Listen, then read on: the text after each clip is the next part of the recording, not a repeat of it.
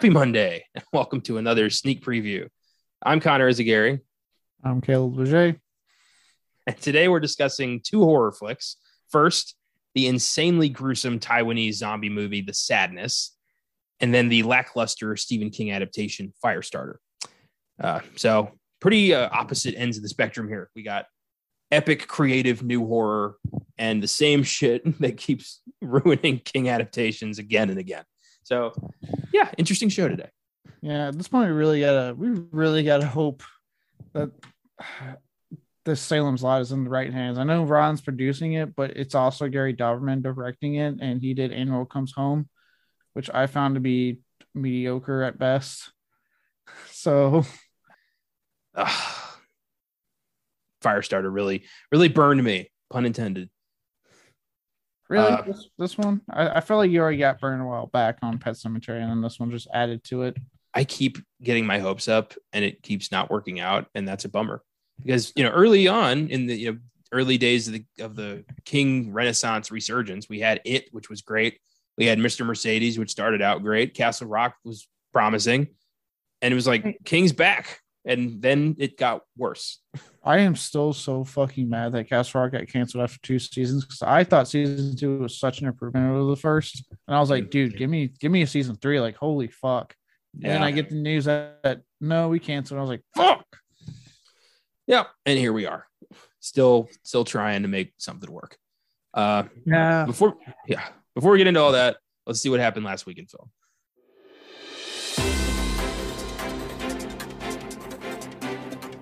last week in film.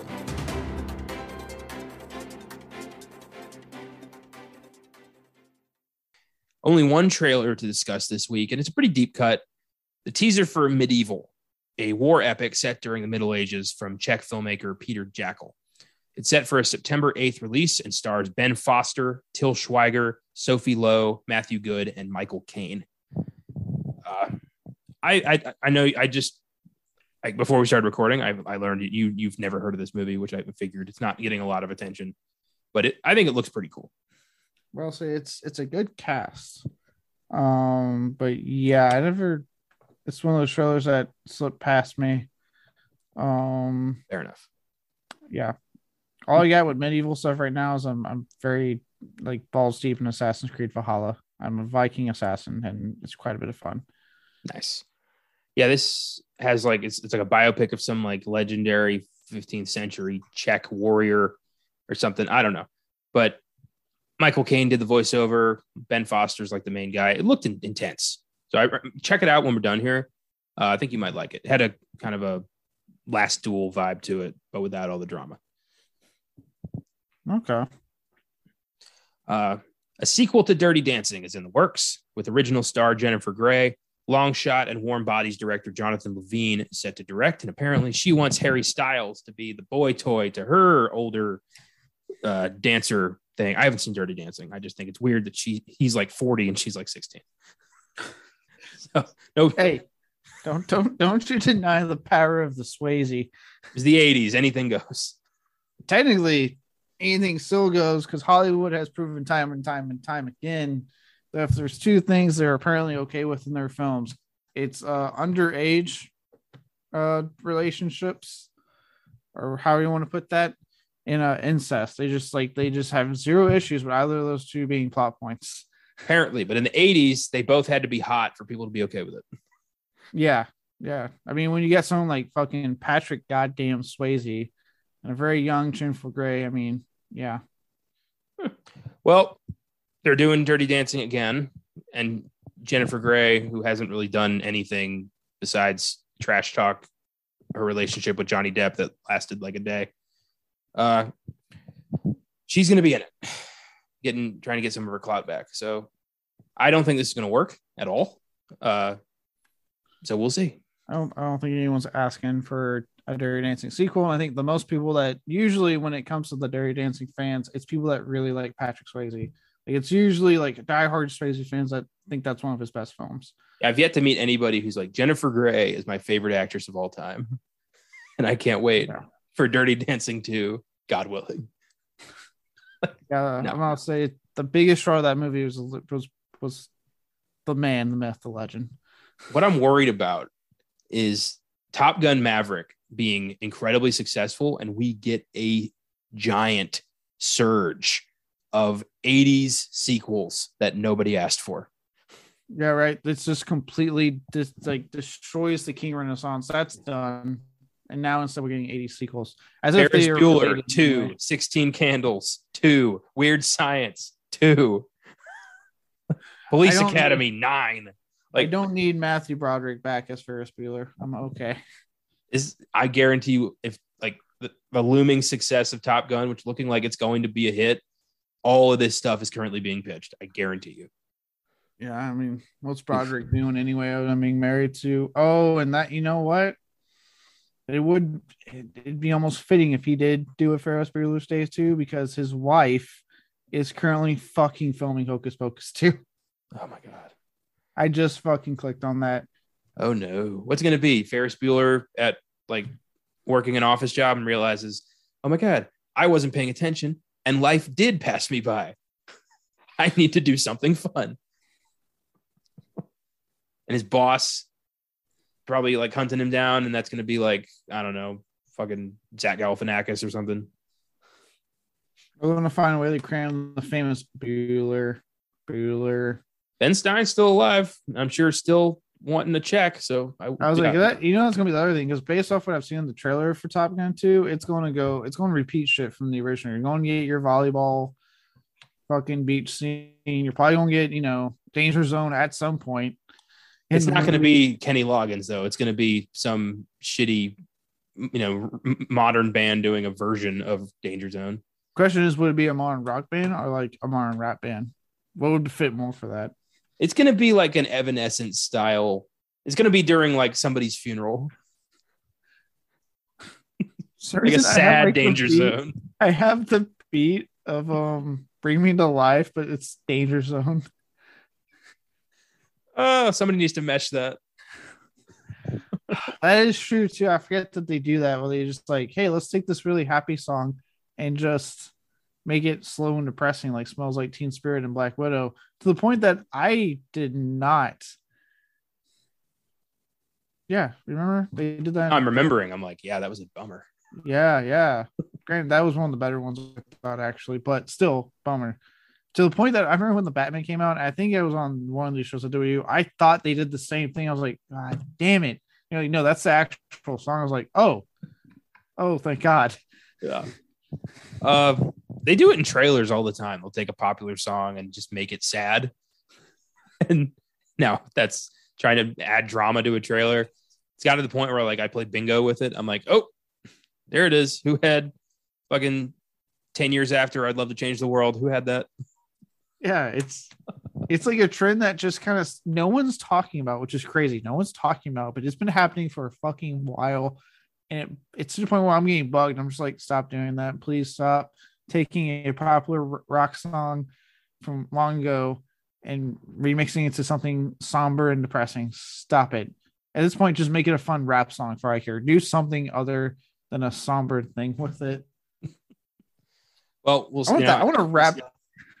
I want a rap version of Danger Zone. God damn it. that, that'd be awesome. I can't wait in Dirty Dancing too. when we get like a, you know, a sad new version of I've had the time of my life. Ah, this is just so misguided. Uh, speaking of sequels, nobody really asked for. Paul Feig is going to be directing a sequel to his 2018 sleeper hit, A Simple Favor, with Anna Kendrick and Blake Lively returning. Uh, remember that movie? Yeah, I never watched it because it didn't really look that good. Yep, same. I had to work it, so I saw it a lot of it out of sequence, and none of none of it made sense to me. so that's that's all I got for simple favor. Never watched it. For a minute, I thought you were going to say he's doing a sequel to Bridesmaids. I was like, oh, they don't make, they very rarely make uh, sequels to comedies, apparently. Um, Some of these guys. Simple favor was his like branch out of comedy, which is, I think because in the trailer, like I kept expecting a joke to drop, and it didn't happen, and it was like the movie just felt like all set up to a joke we're not getting. It just it had this. The trailer had that vibe. Or Ah. they don't know how to sell a film that it's not. I don't. Okay. I I don't care. I didn't care. I didn't bother to watch the first film. I don't intend to watch the first film. I'm not watching the sequel. Yep, same. Speaking of sequels, oh my god, it was uh this one I'm I'm looking forward to though. A sequel to the 1984 cult classic comedy This is Spinal Tap has been announced with original director Rob Reiner returning along with original stars Michael McKean, Christopher Guest and Harry Shearer also returning as the members of Spinal Tap. And seeing them as like old rocker dudes trying to recapture the glory, that that sounds entertaining. No, this this one I'm down for, and it you can make that work because how many times has that actually happened? You know what I mean? We're like these metal guys, these rock guys have been doing it since 70s, 80s. They get back together for that one last hoorah, that one last out, that one last and recapture the magic. Happens all the time. I'm sure with all the bands I listen to that are starting to hit their 20, you know, plus year existence, eventually it's going to happen with them. It it just it's a part of this the the rock and metal scene. It happens a lot. So yeah, it's a it's a perfect thing to to tackle and have fun with. Yeah, I agree. Uh, fun fact I don't know if I've mentioned this before. I think I have, but I'll say it again. This is Spinal Tap is the only film on IMDb to be rated out of 11 because it, it can go up to 11 yeah. I think i love that that's just a clever little in joke. That that's that's wonderful. That's such a funny stupid movie. It can go to 11 right? No it can only go to 10 why not just make 10 louder? Because these go to 11 ah funny. Yeah. If that movie does happen like you can bet we'll be doing the original Spinal Tap on Filmgazm that week. That'll, yes, that'll be fun. That was news I kind of forgot to tell Josh because I, I try to keep him up to date on stuff. I need to tell him that, see what he says. Yeah, I'm curious. Uh, this was weird. Brad Pitt's action comedy Bullet Train has been postponed a week to August 5th. So yeah, like, yeah, I was like, um, okay. I never understand the random like move it one week things that happen. I'm like, why? I think because they were afraid of opening alongside DC League of Super Pets. You don't want to open next to a kids movie. Like That's they're gonna true. win. as as we've seen in, in modern film, um, like I've always said, kind of goes back to like, you know, they make films depending on what the audience is paying money to see. And right now, what audience are saying is that if it's not a superhero film, we don't want to fucking see it. So, with these films like Bullet Train and other stuff that are original and different, and actually trying to do something different, again, you know, I'm as a lot of you know, I'm a big fan of the MCU, so I'm not going to sit there and trash it. But you know, you're definitely telling the studio what you want to see at the box office, but how much they make and how much these other films don't make. Um, yeah. I I I get them. If that's the case, then yeah, okay, move it a week so you have a chance to fucking compete. I know I would have. I was going to see it regardless because I personally don't want to see League of Super Pets. I kind of do. I mean, it's going to be stupid, but it's also, you know, Keanu Reeves as Batman, which I want to see. I want to see him as John Wick. All right. I am still harboring deep seated anger from not getting John Wick 4 or the fuck they subtitle it this year. Yeah, I don't think it has an official title yet. It's still just John Wick 4. Well, okay. John Wick Chapter 4. They're acting like we don't know that they're not going to put chapter in the title like they've done the past two sequels. yeah, but I don't want just a hanger on subtitle that doesn't match the uh, the first two movies. I just don't like that. Yeah, I could have lived without the Parabellum for John Wick Chapter 3. Like, I was fine with just being three. But I am looking forward to Bullet Train. I think it looks funny and interesting. And uh, I was going to see it, you know, either way, and now I'll just see it the following week. Let's say one week later now. Yeah. Um, next up, Dan Stevens has been cast in the announced sequel to Godzilla vs. Kong, reuniting with director Adam Wingard after The Guest. So Dan Stevens is going to be our human star for what is currently being touted as Son of Kong. Yep, I've, I've been hearing about that because there's also been rumors now swirling about the guest two happening, and um, it's because I don't know if you saw Simon Barrett and um, Adam Wingard put out the guest two soundtrack. So they put out music for a movie that doesn't exist as a soundtrack, and apparently they just did it to be fun because they just had all this mu- these music ideals. Um, but they said that they went on record saying like it really kind of sparked our creative juices for what we could do with an actual sequel. So like we're not so don't count it out. We're you know it could be a guess two habits. I still need to see the first one. I've heard a lot of great things. I need pretty it. movie. Um, yeah, I've been hearing a lot of great things about it. I've, it's been on my things to watch. So That was uh on Film Guys, and that was one of our earliest picks from the book when we first uh, started using that, and we had a blast going into the guest. It was a it's a really cool movie. It's very dark and not at all what you think it's going to go. It's full of twists and turns, and it's, Dan Stevens is great. yeah, I just I I really try to support Adam Wingard because I went to the same school he went to for film. Except he was successful, obviously, in it, unlike me. So I try to support him because he, you know, he's a full sail graduate. Him and um Darren Lynn Bousman both went to uh, Full Sail, so I really try to watch their work. Granted, Bousman outside of Saw makes a lot of films I just do not care to see. So it's he's he's a little tougher.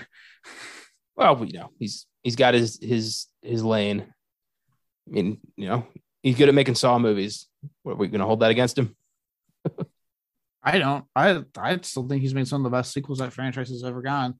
Oh, yeah. Outside of six, out six is pretty bitching, but outside of that one, he's made the better sequels. Yeah. There's so few franchises with a really good part six. Yeah, that one, Friday Thirteenth, Part Six is the better one of the better ones. Yeah, yeah, that's all I got. Uh, next up, this was just so great to read. Christopher Walken has joined the cast of Denis Villeneuve's Dune sequel as Emperor Shaddam IV, ruler of the known universe. Christopher Walken, ruler of the universe. What a great update. I love that he's able to swing these giant ass franchises still. I read somewhere that I don't think he's ever turned down a role. He just loves making movies. That's why he does so many random weird ass things. And uh, he's going to be in Dune too. Wonderful. Yeah, I mean, I love Walken. I don't. I I'm apparently one of the few people on this planet that did not like the lifeless, soul sucking abyss that was the first Dune. Um, so if you can't I'm really not looking forward to this sequel, but I'll probably be hate watching it. It's like a hate fuck, but with Dune. Um, Fair enough. It's you know it's, it's a little bland, but I I enjoyed it because I really didn't like David Lynch's version, so my my my standards were low. I'm probably I I know me, and I'll probably walk away liking David Lynch's version. I don't know. I if you thought the first if you thought Villeneuve's Dune was soulless and bland and weird, this that that whole movie is the first half of David Lynch's movie. Just condensed as fuck. Yeah, it's not great. Also, if you want to see Sting in a speedo, that's I mean, movie. who who doesn't want to see Sting in a speedo? Fair enough. Let's be honest with ourselves. Actually, I'm, I forgot to ask, what did your dad think? I know he's a big Dune fan. He liked it. He liked it. Um, he it took him a while to finish it because he watched it. He started watching it the day uh, it was leaving HBO Max back when it was doing its original run. So he watched the first half. He went to bed. He woke up. It was gone. so then he had to wait for the DVD release. it was just bad luck. walk- That's why you don't wait the full 30 days it's on Max. So I think I think he liked it. Uh, next up, we have two unfortunate deaths to talk about. First up, character actor Jack Kehler has passed away at 75 years old following a battle with leukemia. Kehler was a prolific character actor with over 170 credits, some of which include Men in Black 2, Pineapple Express, The Last Boy Scout, Lost Highway, and The Big Lebowski. Uh, for you Lebowski fans, he is the dude's landlord who has the dance cycle about halfway through the film. Uh, yeah, this is a bummer. I liked him. I know I seen you know I've seen him in a lot of stuff. He was one of those guys who was always like, oh, I know that guy. And yeah, bummer to hear about this. oh yeah, you know, we I know we've said it before. We'll say it again. You know, character actors really are to me the backbone, the true backbone of film. Yeah. when it comes to like the acting hierarchy. Like, yeah, obviously, you know, you're you're you have movie stars that are going to sell the movie to people, but character actors are the ones that are to me like the backbone. They're holding everything together. They're because they pop up, willing to do whatever it, it takes. Like, I love that they don't have to worry about how the way they look because they're a character actor. It doesn't matter. Just yeah, they're in this quick little part. Um, so um, so always a loss when we lose a character actor, um, especially when it's prolific as him. So yeah, and you know the Big Lebowski is such a favorite of mine. So, and whenever we lose anybody from that movie specifically, just ah, it's like we lost a movie lost a little bit of soul, and that sucks because I love, I love the character of the landlord who just like just mentions this weird dance thing, and then halfway through the movie we see him doing this weird interpretive dance, and it's like, oh yeah, dude said he was going to show up to the like it, it's all it all comes together, and it's just yeah. Wonderful. It's such a weird scene too. That's how I feel about like certain horror, horror films as the, the the years go on and the various like actors and directors are passing away. I'm just like, oh no, like Chainsaw Massacre. My God, like watching that now, it's getting to a point where I think like only the Hitchhiker and maybe a couple of the kids, the actors that played the kids, are still alive. Jeez.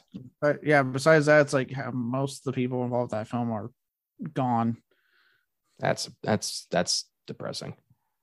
Uh, speaking of depressing, we lost character actor Fred Ward, 79 years old, undisclosed uh, thus far.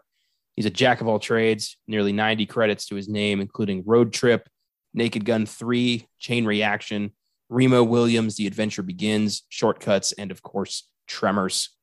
Uh, this was a shock. I I love Fred Ward. He was always one of my just favorite, like, ah, there's Fred Ward kind of guy, you know, it's like this is this movie just got a little better. And yeah, this this was a bummer. Uh rest in peace. Yeah, I it was that was one of those things where I was like, I was seeing someone I was having on Friday and happening on Blaze and it was like the first right before I was tuning in for Joe Bob for night. First thing I see was, you know, lost Fred Ward, and I was like, God damn it.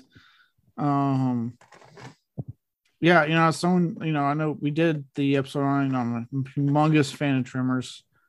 Love the first Tremors to death, and he was always one of my favorite characters. That's how I knew him. Was that, and then like you know, as I grew up, grew, you know, got older and saw him pop up in other stuff, I'm like, oh hey, that's Fred Ward. Uh, except for a long time, I was like, hey, the Tremors guy. For the longest time for me, just because that's all I ever fucking knew him from.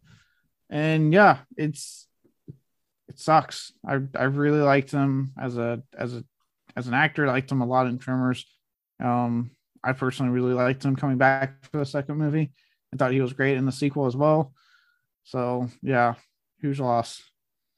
He was um I love him in Tremors. The first thing I ever saw him in was Naked Gun 3. Uh, more specifically, the Naked Gun 33 and a third, the final insult. These movies are ridiculous, but so much fun. He plays the bad guy, a terrorist for hire named Rocco Dillon, who uh, attacks the Academy Awards and he he shows up with a gun. He's like, everybody freeze and no one gets hurt. And he fires his gun in the air and a dude falls off the railing. And he's like, starting now. Is yeah, he had great comedic timing. He was committed and yeah, just rest in peace. We keep losing very specific, random, weird deaths in this this year so far. You know, Betty White, Gilbert Gottfried, Bob Saget, Fred Ward. Like, what the fuck's happening this Halo year? Hawkins, like, god damn. Unreal, man. Uh, and like frequently, like every week. Yeah. We almost we almost had a week. I think those I think we've only had one week where we got lucky. Feels like it's been just one week. And even then I'm sure there was like some shitty movie news to report. just constantly. Well, before we get into shitty movies, let's talk about the sadness. Um, what the fuck? I was not prepared for this crazy nightmare of a movie. Uh, wow. I, I love I love when I text you these types of films. I know like I it's like when I did this to you, I did this to you on Old Boy where I was like, hey, you should watch Old Boy. I remember the text going, What the fuck? After I was like, just watch Old Boy, didn't you? And I I love in a way underselling it too, because I'm like, you have because like it's a it's not to, like yeah, it's part of that enjoyment being like, oh, I can't wait to fuck the Connor right now because I know he's not prepared. but it's also like with these types of films, like you have to as it go in, just um, you you can't be prepared. There's no way in hell you can be prepared. You just have to go in, going, all right, what's going to happen, and then just sit there, go, what the fuck. Yeah, I think with a lot of movies, especially horror movies, I think you need to go in as blind as you possibly can, just to, so you can fully absorb the moment. And the sadness is one of those movies. I recommend you don't look up anything. Just trust our word. This is a fucking crazy movie. And it's, you know, uh, uh, makes me want to look more into Taiwanese cinema. Uh, and just because clearly, you know, Taiwanese horror films don't hold back anything. Most foreign films do not hold back, unlike America. I love it. I love foreign cinema because they don't care. They're just making art. They don't have a lot of restrictions. They're just like, I'm going to make this movie and then I'm going to release it. And that's all there is to it. I wish to God we had that here. Yeah, no, instead we have people going, What about the children? It's like, I don't give a shit about them. Fuck the children. They can watch Barney in a little insulated white room, which is what you want, and let us all have our stuff over here. That's what they want. They want just a steady stream of PBS and only certain PBS beamed into their kid's head so that they can just enjoy the nice little you know unreal world and i can't stand that M- movies are you know you wouldn't to me it's the equivalent of like erasing part of a painting that you find offensive like someone else does not find that offensive why is this your call Yeah, well, that's my whole thing with censorship and kind of what like is kind of going on now with um the extreme version of cancel culture. I'll say it like that because I know some people are now getting all pissy and saying like, "Oh, cancel culture is not a thing." It's not. Well, I'm not saying like if you do something shitty, like you are a despicable human being, you should not be like. Yeah, you should definitely be canceled. As far as I'm concerned, to yeah use i believe in consequences but there is such a thing as going too far There is, yeah, and like to sit there and try to because someone said something you don't agree with, or like we should censor this because you don't like it. Like that's where it starts getting hairy for me. Or like you know, a more recent example, right? The whole fucking Chris Rock, Will Smith shit. Like, oh, comedians should watch what they say. Well, okay, then why? Because if you start watching what you say, then what can you say on stage as a comedian? What can you make fun of? You know what I mean? Um, so it's like no, I've never agreed with like censorship in that way and going as far as we do with the cancel culture. Um, Nope. Again, yeah, if you're obviously like, if you're an Amber Heard, if you're a fucking Kevin Spacey, I hope your career is shot. If you're Marilyn Manson, you know, this one speaks a little closer to home for me because you know how much of a fan of his, of his music, you know, I am. Um, I don't think that came out right, but either way, um, but you know, he's a despicable piece of shit. He shouldn't be making any music. He shouldn't be allowed to make it. He, he should be done. I don't think he should have gotten that fucking Grammy nomination at all. Um, no he should be in prison yeah, so it's like there's there's a line between like you being an actual monster and there being consequences, and you just saying a dumb ass joke on Twitter like James Gunn did 10, 10 or so years ago, and then getting fucking fired over a goddamn movie. Well, my point is that Amer- like American films are incredibly watered down compared to what we get from other countries. And this movie is a wake up call. For that. not watered down at all. God, no, this thing's overflowing with insanity. Uh, and it's incredibly timely and culturally relevant, which I thought was crazy. It's about a, yeah. I'll say, I'll sorry, I didn't mean to interrupt. That's like that's what to me worked about this film so well is that it's yeah, look, and we'll get into it because I I definitely want to talk about some scenes with you. Um this film is brutal. This film is depraved. It's been a really experience and it fits very well, but it's all for a reason. That's what's crazy to me, and I think why I liked it so much. And I you'll you'll probably won't be that impressed. You'll probably won't be surprised by my very high score. We'll give it when we get to then. Um, but what impressed me is that it's all for a reason. And it's all to say, like, you know, where you know, where's the line as a human being of mores and boundaries and stuff like that. You know, who you know, it's he is taking such a scathing indictment on fucking humanity in this movie. And it it just works. It's fucking brilliant to me. the the moral of the story is you know when there's a virus wear a mask that's that simple but you know this is the extreme case um, Thankfully, COVID was not this. uh, but it's a virus uh, that attacks the city of Taipei, infects the city of Taipei, and it destroys the limbic system, which makes people violent, aggressive, sexual sadists who want to kill, rape, and torture everything they see. And that is frightening to just watch people erase their like erase their inhibitions and do whatever they want to whomever they want to do it to. And just the look like the look of them just the black and red eyes that that was terrifying. Yeah i thought the look i, I thought the look was terrifying. Also liked how they never truly explained how this thing which has made it more terrifying for me. And again timely with covid because you know there was all the with the covid at the beginning like oh how is it transmitting oh god what do we need to do and we're doing all these precautions and people are so getting oh shit you know what i mean? Like all Yeah. that craziness that was happening. And this one really plays into that and that they never explain how it's being transmitted. Like at first you think if you're because i know i was doing i was like oh, okay so like the vomit 'cause there's a couple times they vomit on people and then they get it. I'm like okay that's how they're doing it. But then someone would just get like something you know injured and next thing you know they turn. Like so it was like oh well okay. I am assuming bodily fluids of any kind. Yeah. I figured it was a 28 days later style situation Uh-huh. where if anything got in you you had it. Which is horrifying to think of any kind of blood cum vomit piss anything. You're fucked. Um but even then they had moments where it was like you know like the doctor when you got the fucking axe to the foot that was his blood. They didn't all it was was an axe. So unless he had other shit on there. It's just like the movie does a good job of like never explaining fully how this thing is being transmitted. It gives you an ideal but never says let me explain it. Also they're just people. Like they can still just die like regular people. So like the doc getting axed to the back like he's not going to turn. He's dead. Yeah.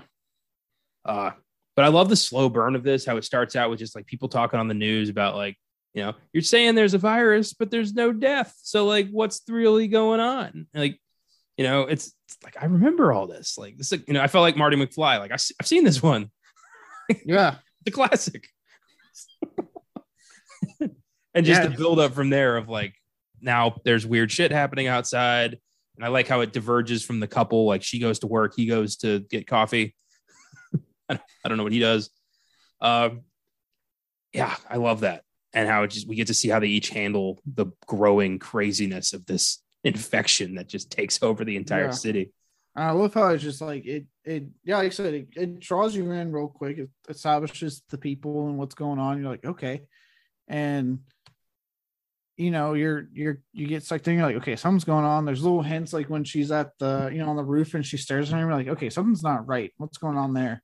Um, but then yeah, you get they diverge and he gets to the shop. Everything's normal nothing violent aside. That's the best part. Is like you know, if you're watching this and you're hearing like how depraved and brutal, because that's all I've heard before this film was like just how far this film goes. I remember thinking like, all right, when are we going to get to it? Like, I've heard it's pretty insane. Man, it gets to this fucking diner scene, cafe scene, where this place is, where this restaurant type situation is. Yeah. Um, and it just lays down the gauntlet. Like that lady comes in and scalds the dude with the fucking uh grease or whatever the the fry stuff. Ugh. Yeah. Well, just the look of the old woman, like Huh. her her eye her eyes were so sunk in, her mouth was all fucked up. I was like, Jesus Christ. Uh, it- that that freaked me out. I love the two guys at the table like nudging, like, what's up with that? That's weird. Yeah, and I love how things just start to escalate in that fucking thing. At first, it's just her, and then you kind of see as she's doing it. Dudes on the background starting to do shit, and I love that the background stuff that's happening as you see it escalating around him. Yeah. He definitely felt like just like somebody lost in a crazy new world. And I, I like that. Like the world is the main character, and these guys are just trying to survive in it now. Um, I like. Would you classify this as a zombie movie? Uh oh god. I look, I'm one of those that doesn't mind calling 28 days Enrique Slayer a zombie film. I understand it's a fucking virus. I get it. I'm saying this because some fans, some horror fans, oh my god. they they lose their shit. I'm going to go ahead and say, and yes, I understand it's a fucking virus movie. It's a goddamn virus and not zombies. I get it, but I would put it. I just for easy classification. Yes, I throw it the hell in there. I'm gonna go ahead and say 100. percent It's a zombie movie. Change my mind. go ahead. Yeah, Hey, Steven Crowder. Oh god, don't even compare me to that piece of shit. Oh, but yeah, I think yeah, it's a zombie movie. You know, to me, a zombie is you know, I mean, Night of the Living Dead, Dawn of the Dead. That's an an, an infection there too. it's always an infection. That's how zombies show up. Yeah. So what's the difference? Yeah. So yeah, I I just I throw it in there. Yeah. Um. God, um, I loved the hard cut to Kat on the train. Yeah. Uh. Yeah. When he's like running from all those things, and I'm like, how's he getting out? Oh, we're on the train now. Okay. when she's he's texting her and she's not texting back and he's like oh god uh, and then her on the train and the old guy being like trying to hit on her and her just being like dude stop it like i'm trying to read stop harassing me and he's like kids today just want to be friendly just trying to say something nice you got to be a bitch about it Well, you, you, wouldn't stop. She told you to stop nicely, and you touched her leg like a creep, dude. Like Jesus. yeah i've seen you in here every day and you're so beautiful yeah that's gonna work It's Oh. just weird. god I I love how things escalate in the like I love how things escalate in the in the cafe, me wrong, but to me, like the film th- just throws it at you at first, but then it says this is the film we're going to be in the train sequence. Well it's also you know it's the it's there's nowhere to go like they're all trapped on this train with these psychos who just start stabbing people yeah. I love how nobody does anything. At first, they're like shocked, but then they're you know terrified. But I love it. it they stab a, like this one guy stabs a few people before anybody even notices what's going on. Yeah. I dude, look, I, I'm not gonna lie. So especially Asian cinema, especially Japanese, I should say, is very well known for blood spraying. Like they love fucking you get stabbed and blood sprays like a goddamn fountain. So when they got to that one kid with his like his headphones on, and he sat next, and the blood just fucking like a goddamn geyser just shot. I I had a I had a reaction on my couch. I literally just was like, fuck yeah. Like I lost it. I'm like, there it is. Yes. I love when people hold him down, and you know, uh, Kat in that one like schoolgirl is like you know, are hugging. It's like it's over, it's over, and then someone else starts stabbing people. Shit. Yeah, it just keeps going. And then like this is when it really starts to kind of like you start to realize, oh, this is the movie I'm watching. Cause then it's being told on the loud system or something like they're having sex or raping people, and you see a couple of hints of it in this scene. Oh God, yeah. When they just take off their pants and start raping dudes, like Jesus Christ. Yeah, yeah, that one guy, they were holding him down. It was a coordinated uh, attack. I was like, Jesus. Dude, and then when, as he just called the businessman, s- takes out the schoolgirl's eye with the with the umbrella, and you just see his eyes, and he's like clearly turned, and he's like, "I'm gonna hunt you. I'm gonna hunt you down until I rape you to death." It's like Yeah. Jesus Christ, that was Yeah. terrifying. And oh yeah, and the way they held on that shot when it's in her eye, the way they hold. I remember even I was like, oh, that's painful. Oh, that's hurting my eye. How does And- shit like this completely bypass the academy when it comes for best makeup? It's right there. That- it's, it's- Ugh. it's a bunch of old white dudes throwing up as they're watching this, going, "Oh, that's not cinema." as they watch their 15 minute clip, um, 15 minute clip of the sadness, and they're like, no, no, No, give me Spencer again. God damn it! I want to see Kristen Stewart kind of look like Princess Diana. This isn't art. no, Jesus Christ, man. Yeah. God. And then Kat and the schoolgirl just like stumbling their way out of the out of the train station, trying to get away from this dude who's just holding the umbrella and quietly walking towards them. Like, Jesus, the restraint in him. Everyone else is running around crazy. The businessman's weird restraint, where he's so Mhm. goddamn focused, scared the hell out of me. Yeah. Well, again, like I I like the idea of this virus, but how to me people because they're all very aware, like they're talking to their victims and saying shit. Like they're very aware of what they're doing. Yeah. And the doctor says it later. It's like the urge is so strong, they can't stop. It's like they're aware. They might even feel remorse, but the urge is so goddamn strong. Yeah, he said it's like trying not to blink. Um, I love the title. The sadness comes from the fact that they're all crying. Like possibly from the fact that like they are aware of what they're doing, but they can't fucking stop. Yeah, Jesus, man. they know ex- they're very fully aware. It's just yeah that whatever's doing it's affecting their their limbic system, making them just have to keep going. Um, and we'll get more into that then when I think there's a really oddly beautiful scene at the end of the film with a Kat and um her uh her boyfriend. I forget his name right now. Jim. Jim. Uh, I, that's why I remember that scene. I was like, really, Jim? That's his name. oh, like okay. I, I think they're, this thing is beautifully shot. Like there are some incredible, like some incredible uh, frames in this film. I'm like, I see when people say, you know, horror movies are like, you know, beneath them, that it's not art, that it's, you know, trash. I'm like, look at movies like this. This is beautiful in a really freakish, sick way. It's Yeah, this you can like that stuff. It's not, it's okay. Like you can, you can, you can say you like it. It's all right. Yeah, I, I'm telling. I know I texted you.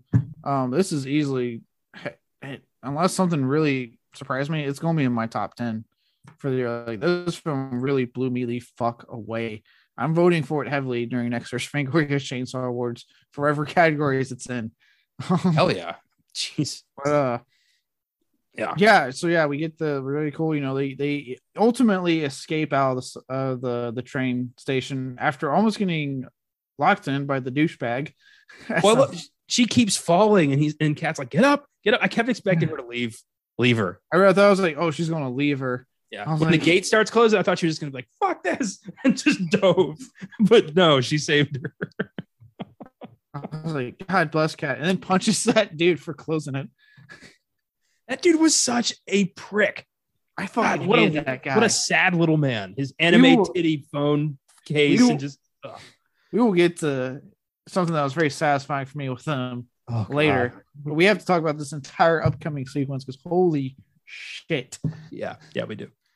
So before we do that, though, we cut back to good old Jim of Taiwan, and he runs into some baseball players, some baseball kids, seemingly torturing an innocent civilian. Well, wait, before that, he does witness someone fucking a dead corpse. I should point out there is there's necrophilia in this movie, people.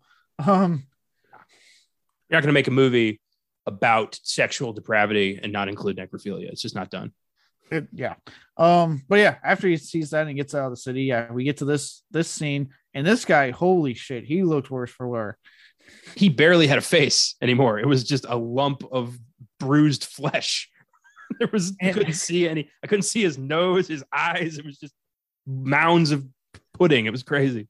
It was oh god. And then like I'm thinking like I love how like he hits him on the head and he's like, Why would you do that? We need him conscious. It makes it more fun. Like hearing these people talk to each other was like both like just a nice touch. Like again, like having them talk was a nice touch. It added just a different level to it. It wasn't. You know, they weren't mindless like rage filled zombies. These were people with no more restrictions who were doing whatever they want in a coordinated, focused, planned way, which was way scarier. Yeah. Um fucking if you're wondering, well, this scene is not true. I figure like the guys just mangled up. Oh, it gets bad. When the guy wrapped the I think it was barbed wire or whatever around the pole, I'm thinking, what are they doing? What's going on here? And then they grab him and ram his fucking balls into it. like I had I had a feeling something was up because like when the when Jim goes over there to help him, you can see that the dude is clearly hard. I remember thinking like, is that a trick? Or and but then he's like, Why, just stop. Like I was home, I was close. I- like shit. Okay, that was that was on purpose. Yeah, I did. Uh, like, I didn't even pay. I didn't even notice that at first. So when he said that, I was like, "Oh!" I actually had a moment of like, "Ah, shit!" Thought this is gonna be like Jim's buddy for a bit, and no. yeah, the whole. Oh, I love how the that- movie keeps like subverting expectations for that. Everyone you think is going to be like part of the team, there is no fucking team. Like it's it's just you know survive as long as possible. And everyone who has like a line of dialogue gets such gruesome deaths in this movie, yes, man. This is a. This is to me a very realistic take of like you of surviving. Um, and then with that, before we get back to the hospital scene, one last little scene I want to talk about before we get back to it. um, especially when you're you know subverting expectations. So we've seen films like this before, right? Lovers are separated; they have to get together. Um, Train to Busan didn't do anything too different with like you know the dad and his daughter having to try to escape the train that they were on with the zombies. Which if you haven't, if you like this, I highly recommend you watch Train to Busan if you haven't seen it yet. Yeah, um, I haven't yet. That's been on my list for a while. Oh my god, fucking brilliant, goddamn movie as well. Um, but uh, so usually, right, the whole plot is they need to get back together, and usually, if this was, I'm gonna say, if it was an American-made film, the happy ending would be they get back together and they go to live in this now uncertain future, right? That would be the American ending. This film, at this point, before we get back to hospital stuff, I'll get into that whole sequence, establishes that guess what? Jim's fucking infected. Because we have the scene earlier when his neighbor cuts his damn fingers off in those fucking shoot, which I was like, dude, you should have seen that coming. Like, you don't hold. I get it, you were defending yourself, but like that's the that's the sharp part. Your hand's there, it's ready to get fucking snipped. Um, yeah, now he's forever rock and roll. Forever fucking roll. But we get that quick scene where he's staring at the doll head, and all of a sudden you see it like become an actual human head and like tongue flick around. You're like, you see him kind of shaking. I'm thinking, and that one, that's when I went, oh shit. As he, soon as a tear came out of his eye, I'm like, oh no, we lost Jim. Yep, I was good like, old Jim. Taiwanese Jim. Taiwanese Jim is infected. Oh man, dude, I can imagine. Like, you try to pitch this movie in America, your career is over. They're gonna call you a sick bastard. You're never gonna work in this town again. But in Taiwan, they're like, yeah, five million dollars. Yeah, bring us a, bring us a rough cut in, in in six weeks. Five million, and it becomes like a humongous fucking hit in the horror community, and it's like the talk of the town. They're this is gonna be pitched for an American remake, and it's gonna get so watered down. If it I even will happens. not, I if it happens, I will not fucking watch it. I will not see it. Goddamn, because again, you know, like I said, like the the the brutality isn't just thrown in to be in there for shock's sake. I'm sure he does some things to shock people, absolutely. but it's not just yeah. yeah, yeah. But he's not doing it just to shock. He's making a point, and that's what like I think again why I like so much. There's a point being made. There's very much him, and actually, businessman says it at one point before he dies when he tells us like, "See, you're just as depraved as I am," or something like that. There's a there's a fucking point he's taking making on humanity and and how we treated this whole pandemic we in real life had we are a whole bunch. We are a global community of selfish fucks who doesn't care about our neighbor nearly as much as we like to claim we do. Yeah, that's what COVID showed me. Yes, and I, I, I very much him. I felt like that was his way of saying this in a way of like, all it takes is something to happen. We don't have animation. It's a fucking dog eat dog world out there. Um, Jesus. So ah. yeah, but with that said, let's let's talk about this entire hospital sequence because holy shit. I loved the uh, government address when the government comes on from like the secret bunker and the general's like, now the president. And the president's like, okay, there's no proof that this is the virus that has been going around, but we will continue to investigate that. Like, dude, the election is over. it's not happening. Stop it. And then when the when the general like started turned in and he like shoved a grenade in the president's Dude. mouth, like fuck. I love how you see it happening because I remember as they're doing it, the camera kept doing tricks for me, thinking like something's up. He's fucking infected. This about to go south real quick. And yeah, he just fucking puts a grenade in his mouth and blows his head up on national TV. I love that it's played like a Looney Tunes thing. Like it's it's almost like it's like a goofy confetti explosion, and then like, you know, um, technical difficulties. Please hold. I love that one person's like, well, now what the fuck do we do? Yeah. Jesus, Lost a president. oh God. Um, when the schoolgirl gets in the wheelchair and she's like, you know, thanking Kat, like you saved my life. I'm not going to forget it that was that was a trick. As we were like, oh, well, we'll see her again. She, she's gonna make it. Yeah, I know. I was like, oh, sweet, she's gonna make it. I was like, she's either going to make it, or if she turns, she'll have this moment of remembering her somehow. She'll have a self-sacrifice moment or something. But Oh no. No, no, no. Instead, you know, after we have some relatively safety finally, they start bickering in there. Dude with the uh the the, the douchey little guy with the the animated titties on his phone um starts demanding his phone back. You know, she's trying to get a hold of Jim. And as all this is happening, who pops up behind one of the cops? Businessman. Businessman holding a fucking axe. I do real quick. I do love when the guy's like, "Give me back my phone," and Kat's like, "You tried to kill me. I'm keeping the phone. Yeah. Like, give me a minute." Dude, Kat, it's like I wanted more of her. She is so sharp in her responses. Like with the businessman pre like, you know, virus. I've told you to stop. I will fucking file for sexual harassment. I'm like, you fucking go. You fucking go, Kat.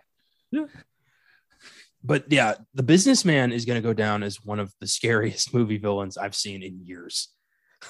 Yeah. My God, every just his the way he moves, the way he like talks, the way he leers at her. It- Jesus Christ, that's Yeah. that's years of of pent up sexual aggression rising to the surface it because of this virus. Like he's been focusing on her for on, on that commute for God knows how long. Yeah, and now it's his inhibition has been taken. So he doesn't give a fuck anymore.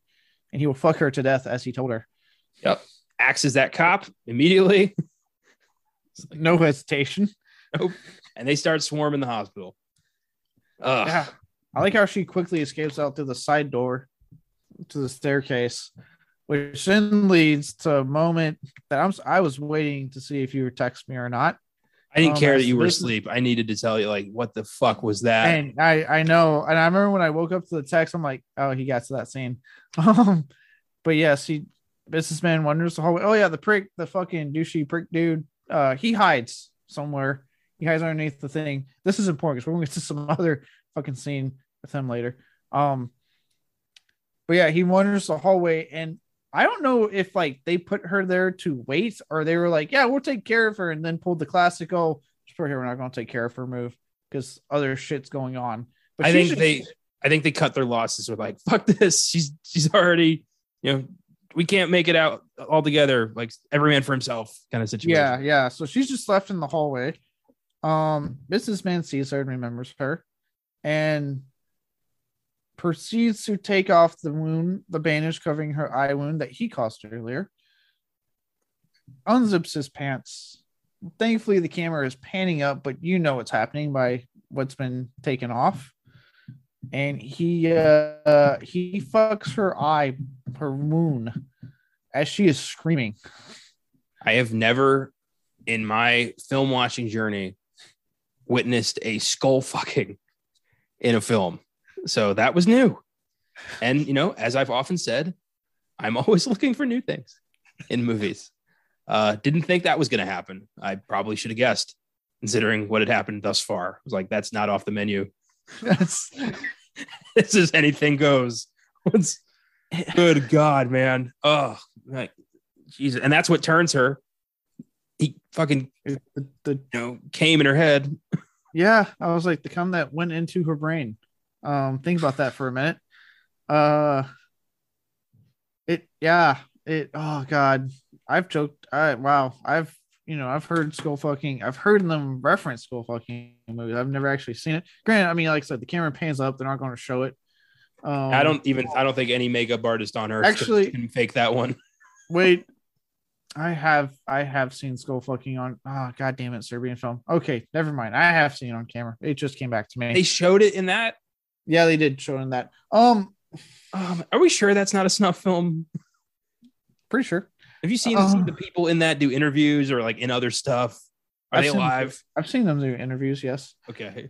Um, but yeah, it yeah, I I don't know what makes this like more haunting is like what the actual act or her screams. Like to this actor's credit, like god damn, like hearing her scream, I'm like, and especially like she's so weak because I think you can. It's kind of hinted that she was starting to turn. Like there was something happening, or maybe you know she got fucking stabbed in the eye. She's weak. Yeah, blood loss and shock. Yeah. So Yeah. she's just at first like kind of mumbling stuff. You can kind of hear me like, oh no, no, you know, you're thinking like, oh, she's really like she can't even fight. Um, and yeah, once it's in there, you, you start to hear a scream because it's like, yeah, there's a fucking hard, hard dick in your eye moving. I wonder if this is the moment that convinced that the businessman, the guy who played him, to sign on, where he's like, "I'm in." Like, because there he had to read the script and be like, "Jesus Christ." Like, I'll take it. And like directing that day, like, all right, so you're gonna you're gonna skull fuck this lady. Uh, bring You the know passion, and you bring the fear. Action. You know the wound you caused earlier with the umbrella? You're going to put your dick in that. I wonder if he's like, all right, and then when do we do the scene? there had to have been some levity, or else this shit would have gotten way too dark on set. They had to have been joking around. I hope to Yeah. God, I hope they weren't like very serious, like she's in pain and you're gonna cause it. like, it had to be. Oh, Bring the pain. Ah! But oh boy. Yeah, so this happens. Um we we uh get uh we get some more with Kat in the in the fucking stairs, but not too much. Uh but really what I want to highlight before we get back to like Kat and kind of towards the end of this film is now uh the the the the the douchebag kid guy. I don't I forget his name. A lot of people don't have names in this movie. It's just like the No, businessman, that guy. Die. Yeah, because Yeah. they die so quickly. Um, but he gets out of hiding and starts to, I almost assume, navigate his way out of this hospital quietly. And as he does that, we get not too long after a skull fuck, we get a bunch of infected having an orgy covered in blood. Yeah, blood orgy. That's and after the skull fucking, honestly, I I was pretty I was pretty unfazed by that. Yeah, I just think it's funny that like because I remember thinking like, well, wait, what are they? If they do this, to everyone, what are they going to do to each other? They're just going to have fucking depraved sex, essentially. That's it. They're like, well, we're just going to have to fuck like rabid animals. Yep. Um, Oh man. he makes it past that quietly. I'm thinking he might get out of here. I don't want him to get out of here. But who do we come upon? The lady that's been skull fucked, was very much you can you don't have to see her face right now, but you're like she's turned. Like how they show her, you're even from the back, you're like she's fucking turned. She's she's not The- one of us anymore. The eye wound was much more intact than I was expecting. I was expecting a full gaping hole. Just like, semen. I was expecting to see it. like cum dripping out of brain. Like I know. but at that at this point, like, what can they really do to freak me out from here on? Oh god, I think even Um, at somewhere the Taiwanese had to be like, all right, so you can't show that. right? Someone's like, okay, look, we gotta we gotta at least not put that in, okay? um, but like any good movie, he he fucking knocks something down, and she turns around holding uh what was it like a power drill or whatever. No, it was a uh like a surgical saw. There we go. Yeah, they if you saw three, they used it to fucking do the brain surgery on John Yeah. Kramer. It's a bone Oh. saw. There we go. Yeah. Um, very clearly infected. Irune, like I said, not super fucked up, but you can tell like, okay, there's a dick in that. Yeah. Something something long and hard was in that wound recently. Yes, and at this point, I remember th- all thing was like, you know what? She's probably living a better life right now. Like, let's just be honest. Like, I would hate. I wouldn't want to survive a skull fucking. I'll tell you that right now. Me neither. But now to be like innovations, like I'm just one of these people, so they'll leave me alone. Like, okay, Yeah, now That I get the me- skull fuck. that that really made me. I had points of film. I thought like, would I want to die by these people or just become one of them? Like, goddamn. I don't know. Would you want to in your brain be like, I don't want to hurt these people, but I can't stop? Like, I don't know. That's that's a living hell. That's why I said it's tough in this one because it's like, do you want to be essentially like die gruesomely like that? I forgot when the train signals when they show the one guy getting into the fucking, he's pointing like his thumbs into his fucking eye sockets. Yeah. God damn, I would not want to die that way. Fuck. If I I'd hope I'd have the good grace to just kill myself quickly if I saw these guys coming at me. Yeah, I try to just end it if I could. It's no, kill me and then fuck my dead body. I don't care at that point. I'm dead. Do what Yeah, you want. I don't. You do whatever you want to my corpse. I'm not in there anymore. Yeah, my soul's gone. Um, but yeah, he uh he slips. She turns around, and um, I guess they got done with their orgy because before he can possibly run away, right next to him is four members of the the, the orgy gang. Yeah, the Fab Four show up and hold him down. Yeah, Fantastic Four pop up, and not the not the one you're hoping for. Nah, the like the gross one. Yeah, The God, can you imagine, like, Fantastic Four. Can you imagine like the MCU superheroes getting infected with this shit? Dude, this is what the Marvel zombie. The Mar- this guy should do the Marvel Zombies show. Oh God. That would never fucking happen, but that would be amazing. Kevin Feige watches this and he goes, you know what? If we can get him to tone it down a bit, I want this guy for fucking Marvel zombies. The Hulk skull fucks Ant Man. Yeah. you, you can't open that door and expect me not to walk through it. All right, well. yeah, they they hold him down. And uh she bone saws. I was assuming his dick or something off screen. Oh, he sur- he was alive through that entire ordeal. He's screaming. The blood is shooting all over them. God, yeah, that dick came off, or at least was bisected. Some yeah, it was it, it's no longer he's I assumed dick because how they kind of built him up was like something's gonna happen to this guy's dick. Yeah, this dude's a rapist in training, and he's gonna get his. Yeah, and oh he he did. He did. They probably fed it oh. to him. I bet they did. Oh god. That was implied. That was told by a couple a couple people. Somebody said like, "I'm a feed you." Did she didn't she say that? I think so, yeah. I want to feed it, feed you your your dick or whatever she said down. Yeah, that's what happens. Yep. Oh boy. Them's the breaks. Some sometimes you're having a good day. Sometimes an infected, one-eyed, recently skull fuck lady cuts your dick off and feeds it to you. Can you imagine if the jackass guys, jackass guys got infected with this shit? That they very rarely have inhibitions to begin with. They wouldn't change that much. There'd just be a lot more rape. but like their day to day, I feel like wouldn't wouldn't really change. It's just a really fucked up. Hey, I'm Johnny Knoxville. Welcome to Jackass. As like some dude screaming in the background. She's Steve-O's skull fucking somebody. He's skull fucking a cow or something. Shit. Yeah, that's another thing I wonder. Like, I would actually want mine a sequel to wonder if like do animals get infected by this? Man's best friend turning on their fucking people. Oh, hmm. And what did they do to their animal? Well, you know what? That probably won't ever get made into a fucking movie. We don't need. I I do want a sequel though. I want to see like maybe this gets contained in Taiwan, but maybe it makes it to China and you know takes I, over. I I literally, if it was on the same intensity and brutality, I would be so down for a sequel. Or yeah, if they, I, you know, if they do it, and it's the same guy. It's gonna be like, we have to up what we did. So if anything, we're going to get an even more batshit insane one somehow. skull fucking both eyes, two dicks. This time the camera doesn't move away. I don't know. I'm trying to think like where could they The go? camera just zooms. Camera guy just runs up for a zoom and just, oh, I gotta get the shot.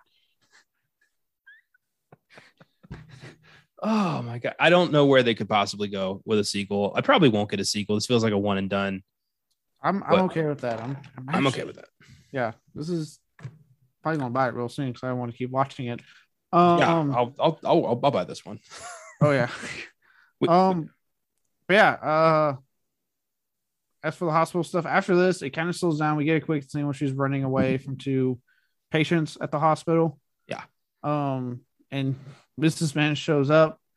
Um. I like blocks, how like blocks them out. He's like, she's mine.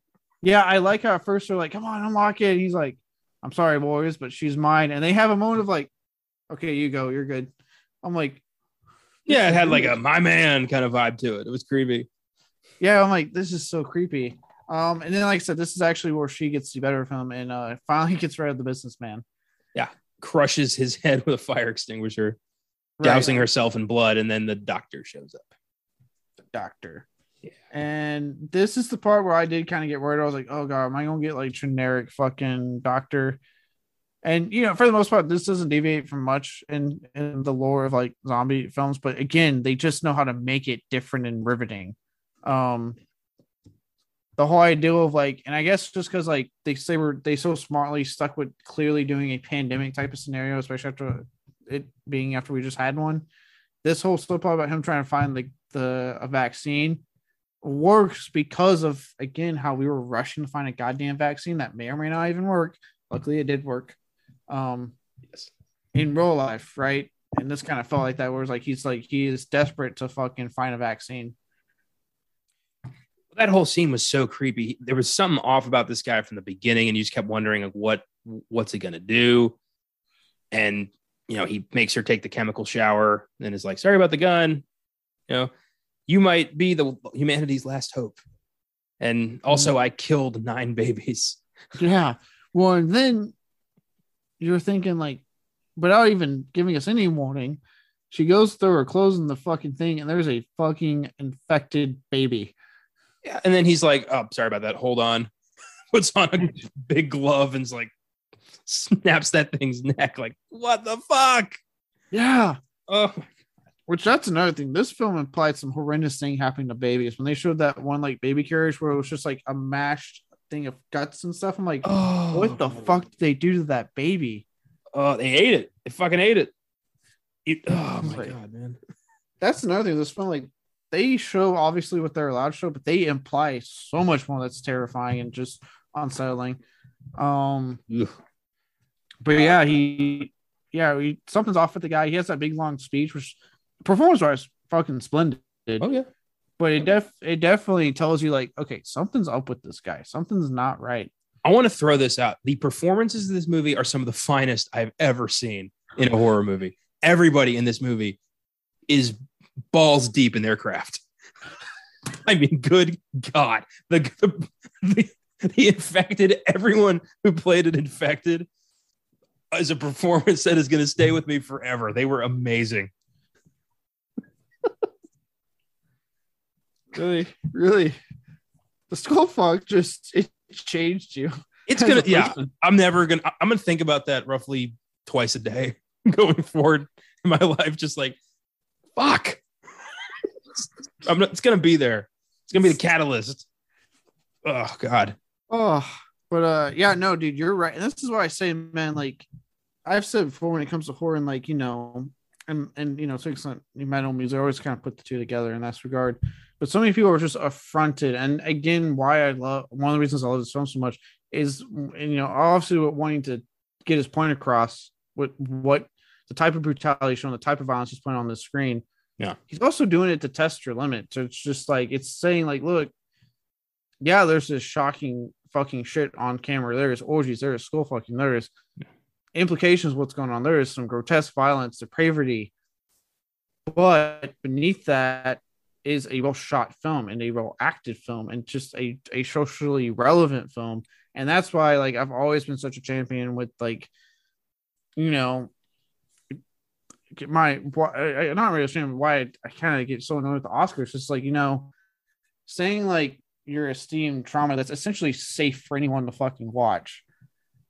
It's more than this film that's willing to make you uncomfortable, willing to push you, willing to challenge you, but make a really good point. Yeah. It's just like for me, it's more rewarding. You know what I mean? Like I'm more rewarded watching this because yes, I was challenged and I was uncomfortable at times and I had moments where even I was like, "Oh God, damn, that looks painful." But there was a good, solid point made that I got at the end that I went, "Okay, wow, that was fair point on what you were saying." You know, um, to the director. Well, it felt like also he's he's kind of uh, calling people out. Like, if this, like, why does this fake horror bother you, but millions of actual deaths from a real virus doesn't? Like, mm-hmm. yeah, it's a good point. Like, this shouldn't. Bo- this is fake that woman didn't really get skull fucked. I'm sure she's having a nice cup of tea somewhere right now. yeah. But there are millions of people who actually were killed by a real virus who don't get to go home. And that should scare you more than anything. Yeah. It yeah. That's why like I'm I'm just I'm, I'm I just love horror so much. And this this film really to me of like all the ones I've seen this year so far. Yeah. And I can actually say that because we're almost in, Jan- in June, so we're at least halfway through the year. really encapsulates what I love about horror so much. Like the in a weird way, the funness of it. I know this isn't the most fun film. I had a good time with it. Yeah, I'm not gonna lie. Like it was fucking freaky, but I was glued to the screen and I enjoyed it a lot. Yeah. So, It Yeah. it actually it was gory as fuck. It had a solid goddamn point, solid social commentary. Like George A. Romero would be goddamn proud type of commentary, in my opinion. oh, he would have sent this guy a fruit basket. Like, yeah, they'd be buddies. You ask him to make the next Living Dead film. Yeah, 100. percent He'd be like, I'm gonna bring you to America. oh my god, yeah, this was this was a a weird, be- weirdly beautiful film. Yes, and actually, um, this really leads to the, last big thing I want to talk about. Because after this, you know, we get like the scene with this and the they're escaping to the helicopters, and Jim finally busts through, and we get that scene where he's like, you know, I've, I've come for you, Kat, like I said, and he's clearly infected. They have a scuffle, right? Doctor gets starts to turn as he's getting killed, and he says that fucking line that it kind of haunts me a little bit when he turns and he goes, "All those babies I killed, I enjoyed it," and I was like, "Oh, you monster." I I loved. I was laughing how like the doctor was so careful, and he left the room, and two minutes later, he got axed in the foot, and he was it was done. Yeah, because he's a terrible shot with the gun. It was Unbelievable. show. Terrible person, and she really was the key to a vaccine. It wasn't. She couldn't get infected. She was immune. Yeah, and then and this gets to like the final part. I want to talk about both the beautifulness of like this scene coming up, but also like the ending. Um, but you know, she gets to the other side of the gate, locks it, and we get to me. One of the most beautiful scenes in this entire film is when she has to talk. She's talking with her boyfriend and ask him, "What does it feel?" We've on this whole movie just knowing what's learning what's happening. This idea of like like we were saying, right? They know what they're doing. You know, they cry because there's a, there's a part of the brain going, "This is wrong. I don't want to be doing this." But the drive, like you said, like you know how you know it's like you know the urge to blink, you know, or whatever other urges uh, you have to do as a human, right? Um, that they have they just have to. The urge is too strong. So we finally get this point in the movie where we finally kind of get an ideal. And she asks him, you know, what does it feel like? And he t- tells her straight up, he goes, I do love you. I love you so much. And I want to be with you so I can rip your skin off. You know, like the way, again, talking about the performance, man, like fucking excellent acting. Like, holy shit, the way he delivers that that first part of like the love, and you're kind of even I was a photo, I was like, okay, okay, there, there's a part of him still there.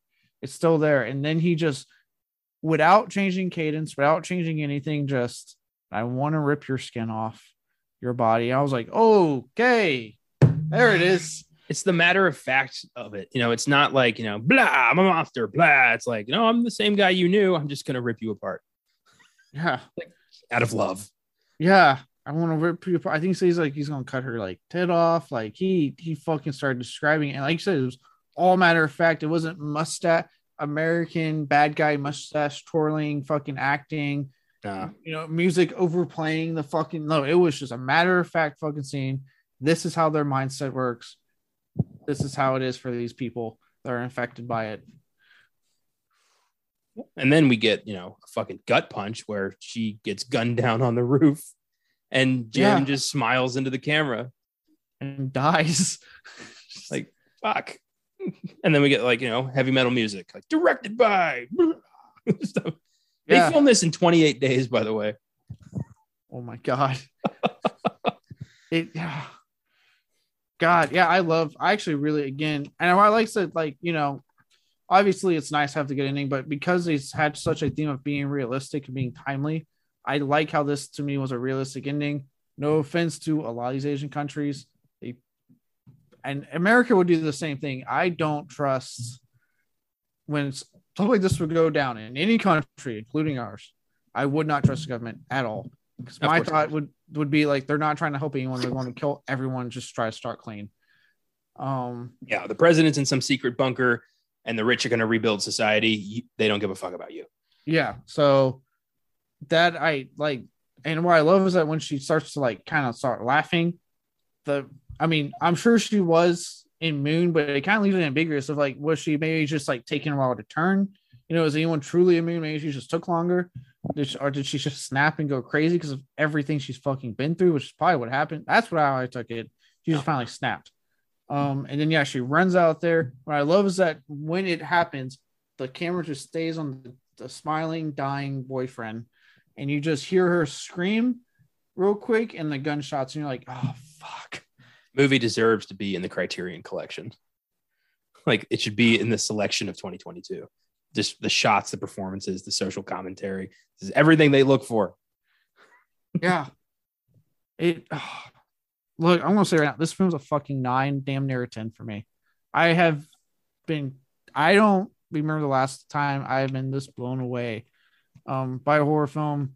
Um, and this is, I mean, don't get me wrong, like Shudder, I was really glad to see Spy Night on Shudder. I'm looking forward to Mad God next uh next month. But god damn, it's gonna take a lot to top this one. I fucking loved, loved this film. Yeah, it's a very high eight for me. Um, we are going to do this on Filmgazm in like a year or so. I want to revisit this film again and like see like you know what we we see new things if our thoughts have changed in any way. Like I want to do this film again, so that'll happen next year probably. Uh, I heard it's based heavily on a graphic novel series called Crossed, like inspired heavily. I think I've heard about that. I've heard, yeah, um, I've, I've I've heard a few people recommend that one to me. It's like, it's basically like the most vicious, depraved, psychotic shit ever put on like comic book form. And you know, since it's you know drawn, they can do whatever they want. so Yeah. there's certain things you can't film that you can draw. God, see now I kind of want to get cross so I can. Oh my god, that explains it. It's created by Garth Ennis. I know that name.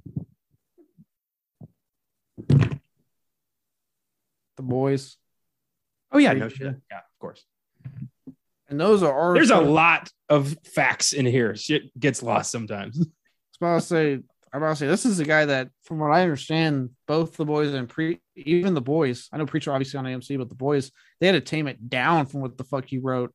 I've read uh, the first omnibus, and yeah, they've yeah they've uh they've had to you know to to make Amazon feel like they're going to get their investment back. They've had to turn some tone some stuff down. Yeah, I mean, apparently, because what I understand is that he wrote the boys to out Preacher Preacher, so he basically wanted to outdo himself. Yeah, I, means- I love anybody who any artist who's like I can do better. Yeah, which means apparently he's like, I can do even better with Crossed. Holy God! Yeah, that's awesome. Uh, so yeah, this was my my favorite film of the week. Uh, because 84 Firestarter was wasn't great. Freddy Got Finger can go fuck itself. Shanghai Express was was good, but holy hell, this this was new territory, and I, yeah, I'm I'm still floored. Yeah, dude, I I- when I texted you, that was like literally as soon as the credits were rolling, I grabbed my phone and sending that text like, dude, you have to fucking watch this goddamn movie. Yeah, I'm very glad I did. What I love is Uh, that I read your review and you said I undersold it, and I'm like, I don't think I did. I was just like, That- that's the craziest part. You were very much like very upfront about what this was, but even then, I'm like, it still felt like you didn't even come close to describing the fucking crazy shit I saw. I couldn't get into details. so I was like, the broad view, very depraved, very brutal, but fucking beautiful. I can't explain it. Yeah, man. Uh, this was this was awesome. Uh, thank you. God, no, I'm fucking goddamn. I'm. I God, anytime someone tells me horror is dying, fucking fuck what's going on with American cinema. Open Horror didn't fucking- die. It's just living in Asia right now. Yeah, for yeah, first off, stop being so fucking the annoying. I hate you already. But second off, open your fucking eyes and look what's in other countries because of the fucking gold mine shit. And this to me is like the newest, if not one of my most favorite. I'm putting this up there with the fucking raid and how much I like it in foreign cinema. And you know how much I fucking love the raid. I do. I do know. yeah, this was wild. Uh, awesome. I sorry we have to follow this with a, with a kind of a subpar shitty movie, but uh, Firestarter 2022. This movie looked very promising when the trailer came out earlier this year. Looked like, ooh, Firestarter, a film like notorious for being disappointing to King fans, is getting an updated version. Looks exciting. Zac Efron's a dad. Cool. And then the reviews came out, and people were calling this an abomination, a disappointment, one of the worst movies of all time. and it's currently sitting at a 12% Rotten Tomatoes score and a not generous audience score. I can't remember at the time. I think it's in the 40s at this point. So it's not good. No. And then I watched it and I'm like, oh, okay, that's what everyone hated. this isn't Firestarter. This is somebody trying to recite Firestarter after not having seen it for 10 years. Um, Someone trying to do something we don't want. any King fan is going to despise this movie, and anybody who hasn't seen Firestarter or read it is not going to know what the fuck is going on. this is a terrible movie. It's a terrible adaptation. Everyone involved should be ashamed of themselves. Uh, except for the guy who played Rainbird. He did a good job. I would. But the character actors got tried. butchered. Yeah. I was like, the actors were trying, Yeah. but they were trying, but the writing was horrendous. All the characters, like all of their positive attributes, got wiped out. Uh, all that was left was a bunch of negative shit. Like I don't know why they keep trying to put, like, they keep trying to turn king characters into like superheroes. You know? I. It's almost like they're they're really focused on um that whole shining aspect thing that links a lot of King's novels together. Mhm. Meaning like, oh, we'll just make it to, as like a superhero power. I'm like, that's never been the point of them having those powers. They're, they're just kids with this power. It's, Yeah. They're damaged, broken kids because they're having to grow up super fast in a world that wants to kill them. That's not heroes. That's a horror movie. yeah. Uh, that's what's always made it work for fucking King. Yeah. Um, and once again, they've just uprooted King's story and thought, I can do better. And tried to write something in the same vein that just doesn't work. All, everything about these characters has been completely shut off and replaced with weird attributes that don't match these guys. Like Charlie's kind of a little sadist who burns a cat alive. Um, Zac Efron, Andy, is like a very angry, bitter father who really doesn't want to protect her so much as he wants to kind of get her out of his life. Um, the shop is all but ignored, except for Captain Hollister, who doesn't really get enough development for you to even care about her. And Rainbird is portrayed as a victim. What the fuck happened?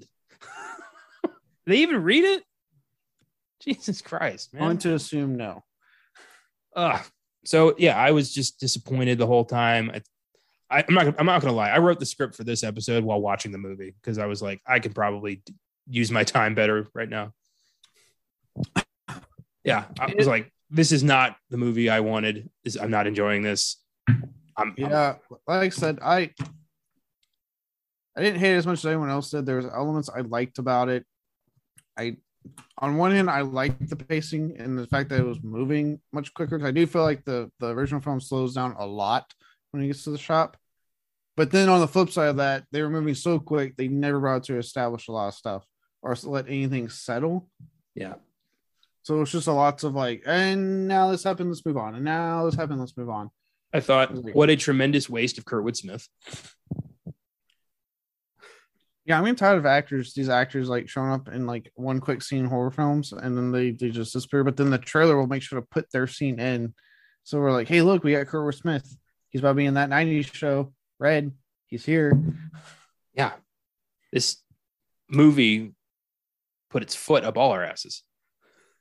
That's what it Yeah. felt like. Um, but Rainbird, I like I said, I think the actor. So again, right, right, things I like, but things I don't like. I like the performances. I think all the actors are actually like doing a good job and trying what they got, but I think they're not handed that anything that great. Yeah, I'll second that.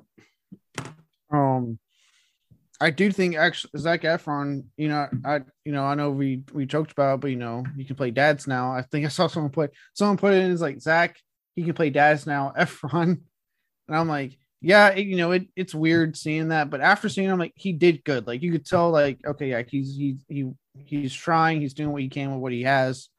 Like I believe him. Um, I saw a review that said uh, Firestarter colon Zac Efron needs to get his agent on the phone right now. like, yeah, this sound on on paper though, like fine. Stephen, you know, a Stephen King adaptation of an '80s movie that didn't do great. It's like this makes sense. I'd sign on for that. Yeah, like oh, we're going to try it. I do. Um, one, th- uh, two other things I liked. I did like when we saw the fire damage. We actually kind of saw what it looked like when she does it to people. Um, like that one scene they lingered on with the deer in the car, like that looked fucking. The makeup effects in that scene looked really good. Yeah, we just never got a lot of that. No, Like- we never. We got like two scenes of it. I'd say.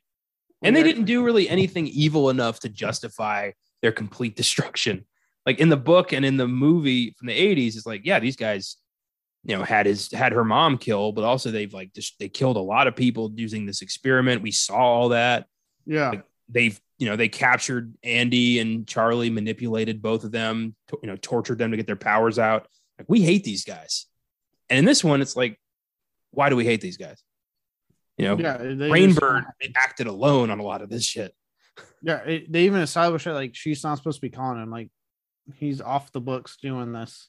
yeah Whereas in the original film, he was on the books. He was very much still involved with the shop. and also not psychic. Yeah, I don't know why they included him as having powers. Um, that was weird.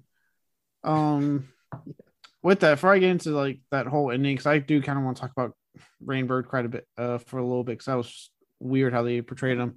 One quick last positive I have is that I really fucking John Carpenter can do goddamn no wrong when it comes to scoring music. Holy shit! John Carpenter could score just, you know, anything. Like he could he could score a silent film of a dude taking a shit and it would be the most amazing thing ever.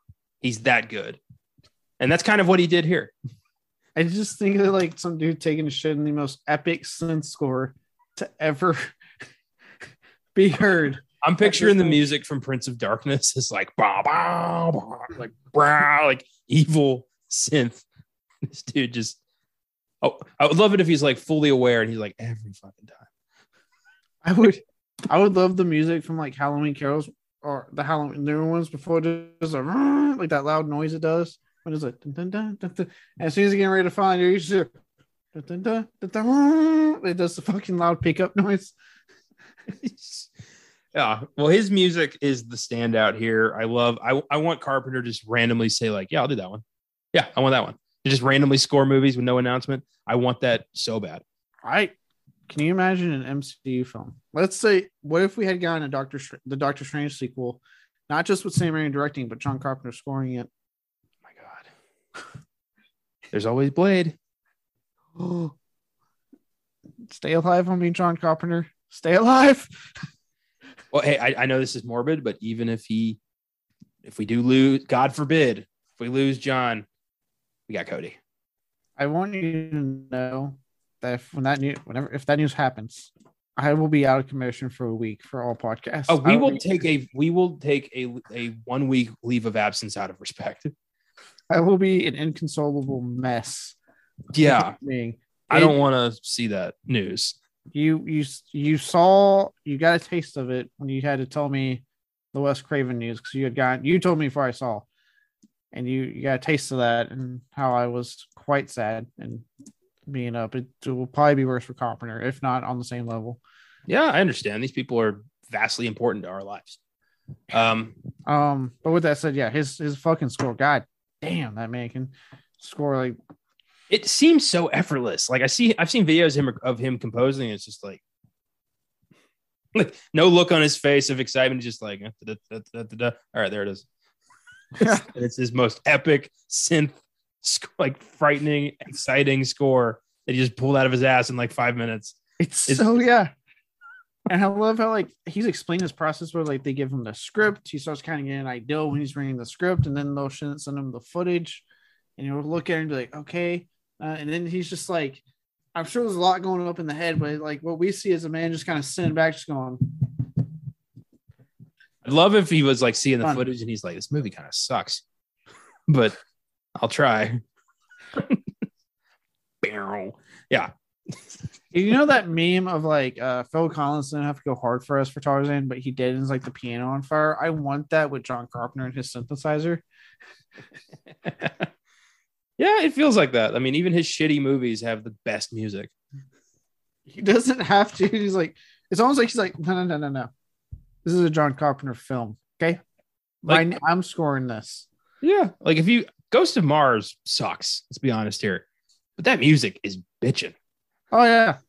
It's almost I wish I was like I, someone was like, okay, so look, man, try doing a bad score for once. Just the shits and giggles. And he's like looking at him like, Are you stupid? I'm John Goddamn Carpenter. I don't do a bad score. I should out gold on that synthesizer. I I do love that that the one timer he's like, I don't feel like it. Ennio Morricone stepped in and it's like, I'll give you, I'll give you one for the thing. And it's like, fuck yeah. It even feels like Carpenter. It's still good. Yeah. I'm like, Yeah, it's like I got Actually- this. I when I was first getting into film, really in Carpenter, I remember thinking like, oh yeah, that's a good Carpenter score. And then as I got older and I looked, I was like, oh shit, that wasn't Carpenter. I was like, that sounds so much like his score though. I know, it's crazy. Uh, you should check out this album he did called Anthology from a couple of years ago, where he redid all of his film themes in like a modern twist, and they're all a little bit different. So bitchin'. He did um, everything from uh, Dark Star to vampires. Holy shit. Yeah, it's beautiful. God, yeah, Carpenter can fucking kill it. But on that, let's let's talk about Rainbird because uh I'm with you on my feeling. Like Michael Greyeyes does fantastic. Yeah. I have no issues with the performance. Yeah, he, he was the issues with great. Yeah, I have all the issues with the characterization. And when we first meet him and he's being an assassin and stuff like that, even with the powers at first, I was like, that's weird. But again, the performance was doing enough for me to forgive. Like, I was like, okay, I believe he's a silent fucking, like, don't want to fuck with this guy. Like, Yeah. he will kill you. No problem. Yeah.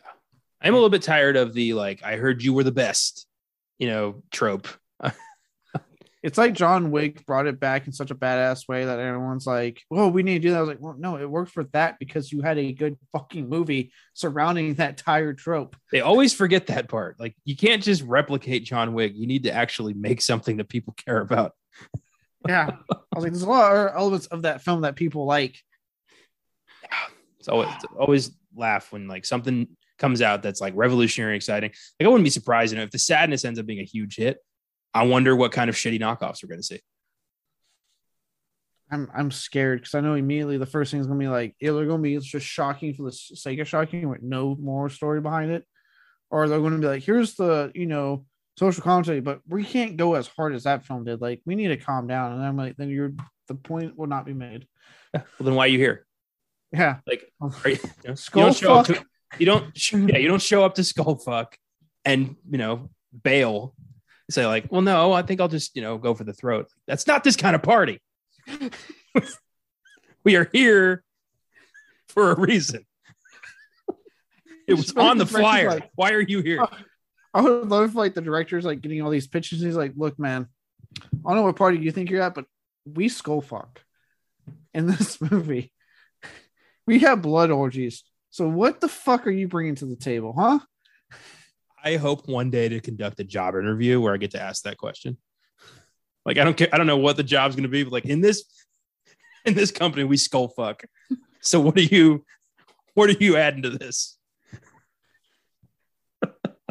oh, that's fantastic. But yeah, like if you're going to Americanize this shit, no one's like it's going to suck. Yeah. And then like to me, and this is the biggest thing. This was the biggest thing, and I'm sure you have a few things to say. The ending involving Greyeyes. After he sat there, murdered her mom, hunted her down, and you know, what was the original film made a point, and again, this is right. So you have the original film that just said, "Hey, we're going to like," because apparently double down and get George C. Scott and then further quadruple down later with fucking Malcolm McDowell. Um, but at the very least, he's going to bring it performance wise and make you believe those scenes where he's tricking her into being her friend stuff like that, and that's being built up, and it, and that it works. This one, it's like they went, hey, we're going to actually still give you the good performance, give you a Native American this time, but we're going to completely butcher characterization. I was, I feel like somebody, you know, with the trailer, they were giving me a candy bar, and then I took a bite, and it was a piece of dog shit. That's what it felt like with this movie. I'm like, I'm finally getting my my John Rainbird from the book, and no, I'm not. No, apparently after he, and at first I didn't mind the part where he was going to let her kill him. I thought, oh, okay, that's an interesting way to take this. Okay, the man's atoning for the bad she that I can take it. And she, I, when she started, I was like, no, kill, f- fucking kill him, do it, fucking do it. And then like she doesn't, and we have the scene where he comes out, takes her hand, and apparently is like going to hope raise her now, after he murdered her her mom, which eventually led to a secret murder for dad. If you really want to butcher that, he murdered her family. Yeah. Well, and like I just never bought a relationship between uh Andy and Charlie. There there was a like too much resentment there that I just I didn't buy that they loved each other. It reminded me of the uh, the 2019 God of War at the beginning when Kratos is like, "Boy, like I don't love you." like that's the vibe I got of like, yeah, there's no love here. She's just stuck with him. Then just proceeds to call him boy throughout the goddamn game so they didn't come up with a name. It's a it's Atreus. He knows that. I know, but that what's funny is that you know why he says it so much. He says boy so much. They came up with the name at the last minute.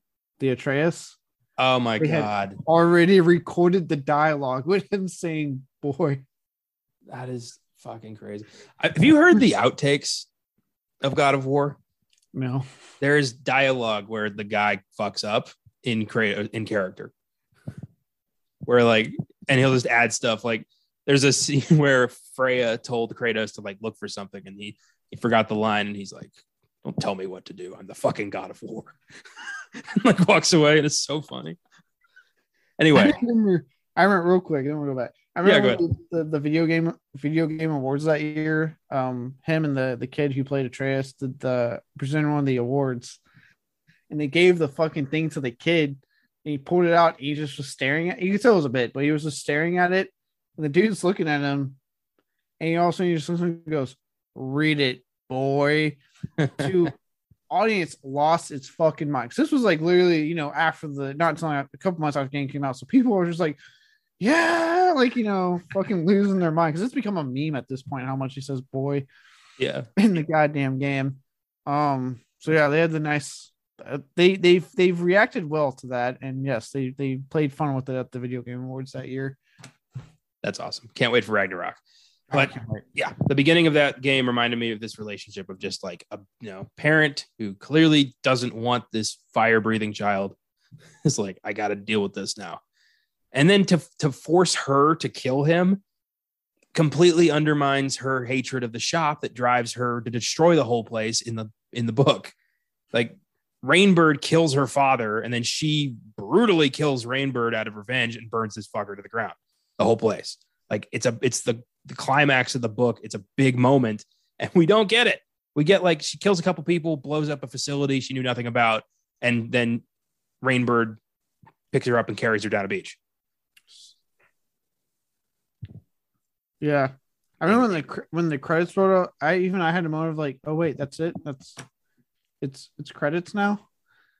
I also find it funny that every movie that even remotely involves Carpenter has the exact same font in the opening credits. Why is that? I don't know. Studio 666, uh, Firestarter, and Halloween Kills all had the same font. This, I mean, in all fairness, this film had the exact same goddamn poster as the 84 film. They weren't trying very hard to begin with. At least they didn't have the paragraph of text explaining what this movie was about which the 80s poster had. Like, this is Charlie. She has firepower. Her parents were in an experiment. so many like 80s and even the decades before that, their posters do that shit.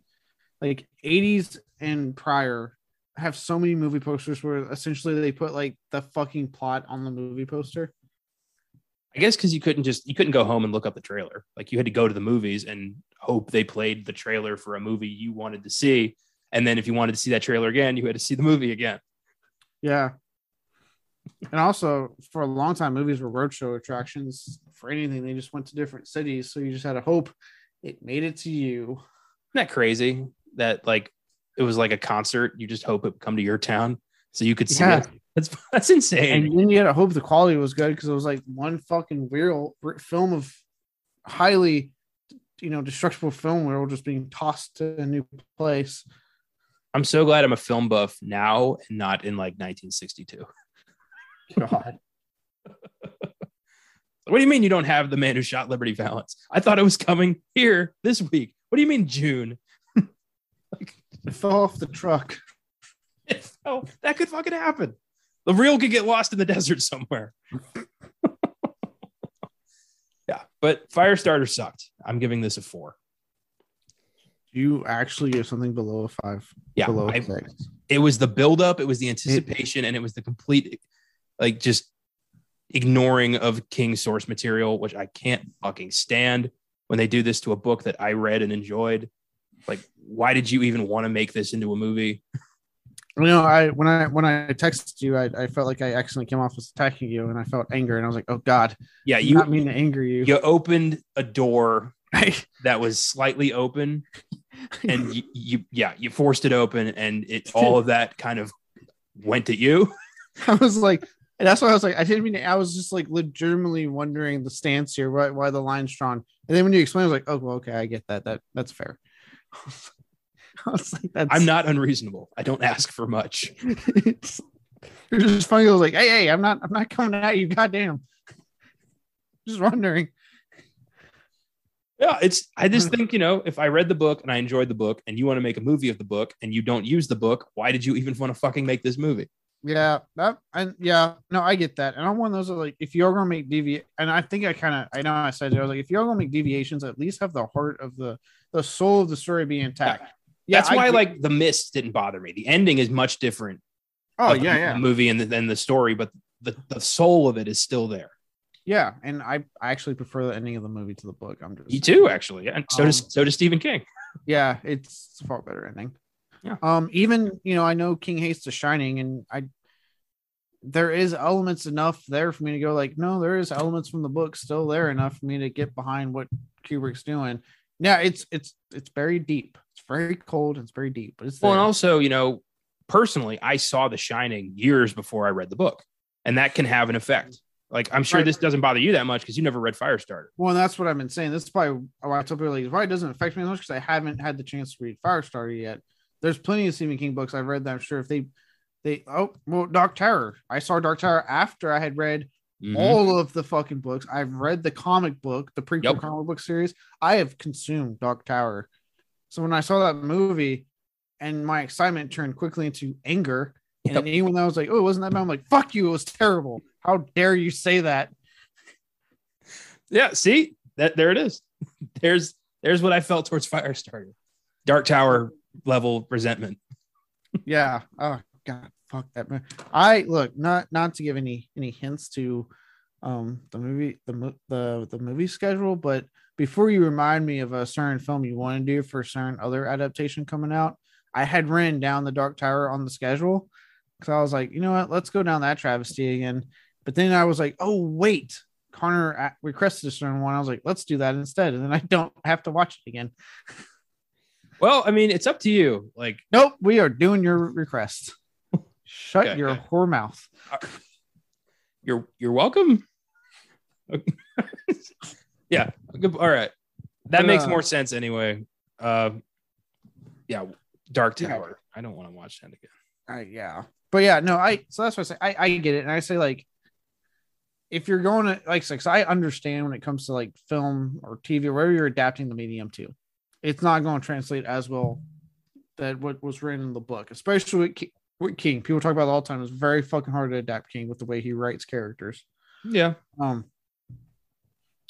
but if you were just doing it completely foregoing anything that makes sense in regards to what the book had established and just saying, "No, we don't really care," and you can't even feel, yeah, you can't even feel the soul or anything.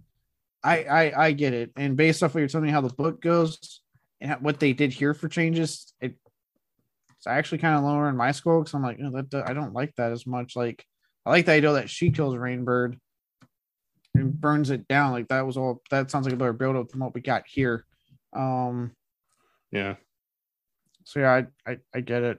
I do. I, I I get it, and it does it does suck because like like you said, it wasn't even that long ago that we got it chapter one in 2017, not that long ago, and we were all like, oh shit, it's back, and you know, Castle Rock came out, we're like, oh shit, here we go, and then We got Doctor Sleep, which I thought was a faithful adaptation and a really I good am- movie. so fucking pissed still that no one fucking saw that in theaters. Yeah.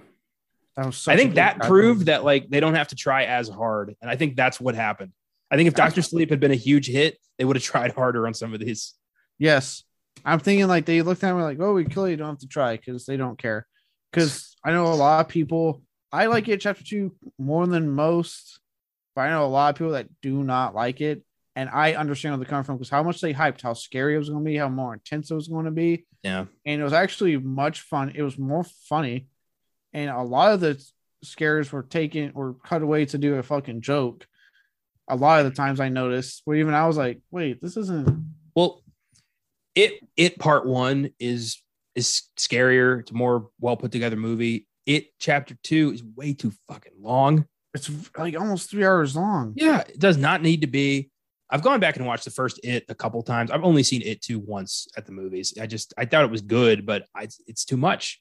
Yeah, yeah, I'm, I'm with like again, I like most, but again, even I'm like, nah, chapter one's the better film. Like Yeah. this one's good, but I don't, I don't have an urge to go back to it as much as I do the first one.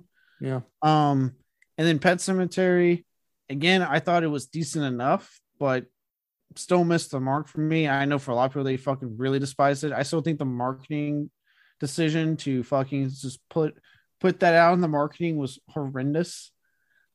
Yeah, that was so Move. good.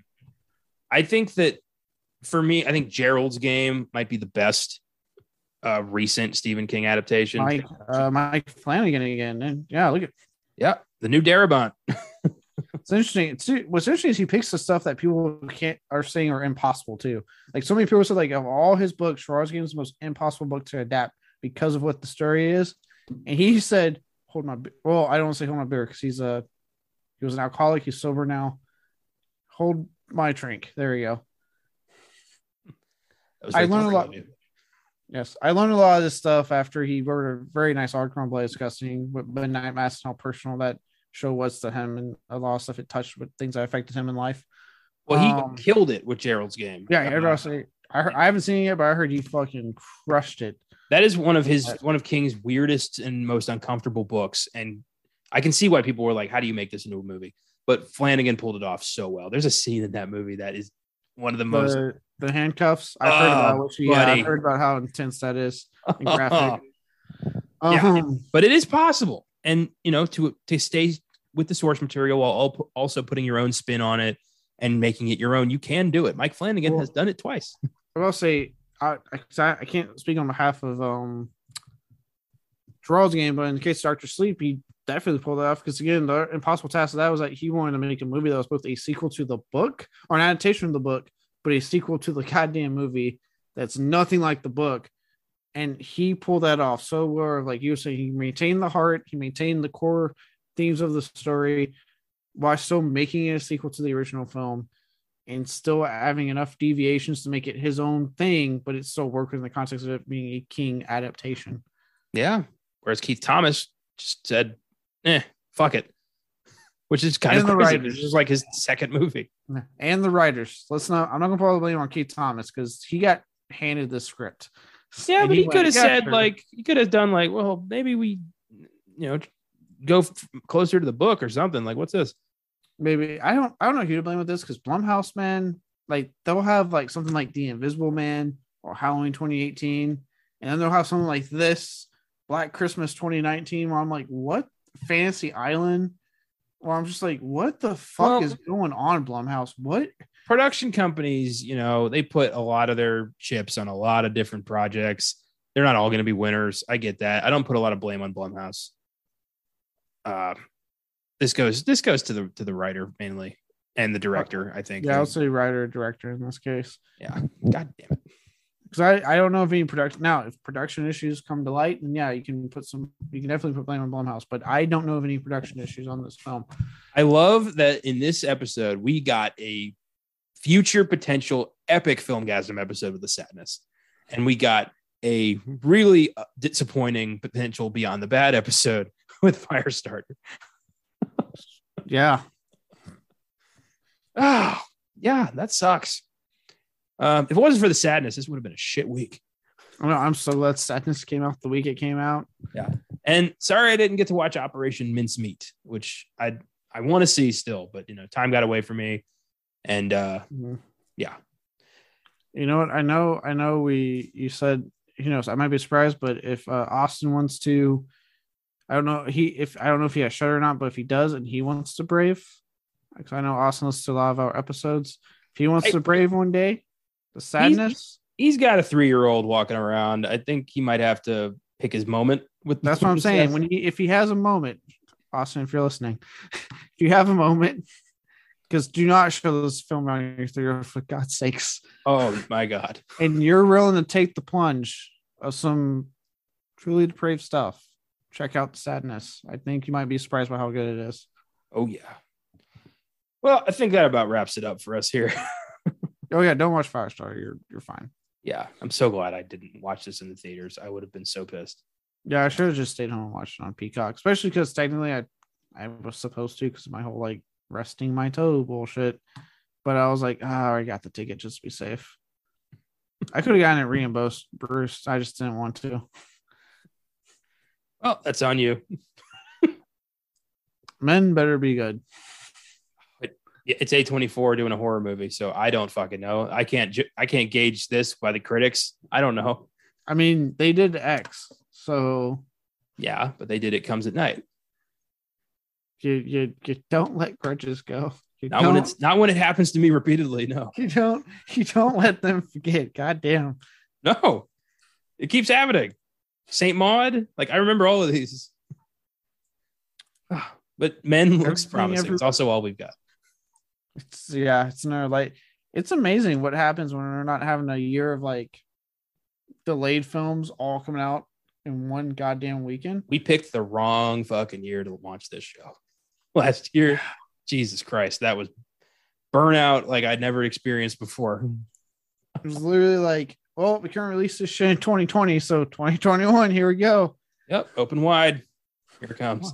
In 2022, they're like, no, this is a normal year where we have like the occasional super big film coming out, and then like mostly like one small thing coming out. Last year, we got positively skull fucked with movies. Yeah. Yeah. Yeah, we did. and don't worry, next week, I know for a fact next week's shorter film, not nearly as extreme. It's actually a documentary that I'm looking forward to on uh the found footage subgenre of horror. Oh, I might watch that one as well. Yeah, Cool. it's all about found footage and it looks pretty good. And I'm I'm a sucker for a good documentary, especially that era of film, because it's a very interesting era for me. It's when when we got our torture porn and we're like, found footage, let's do that.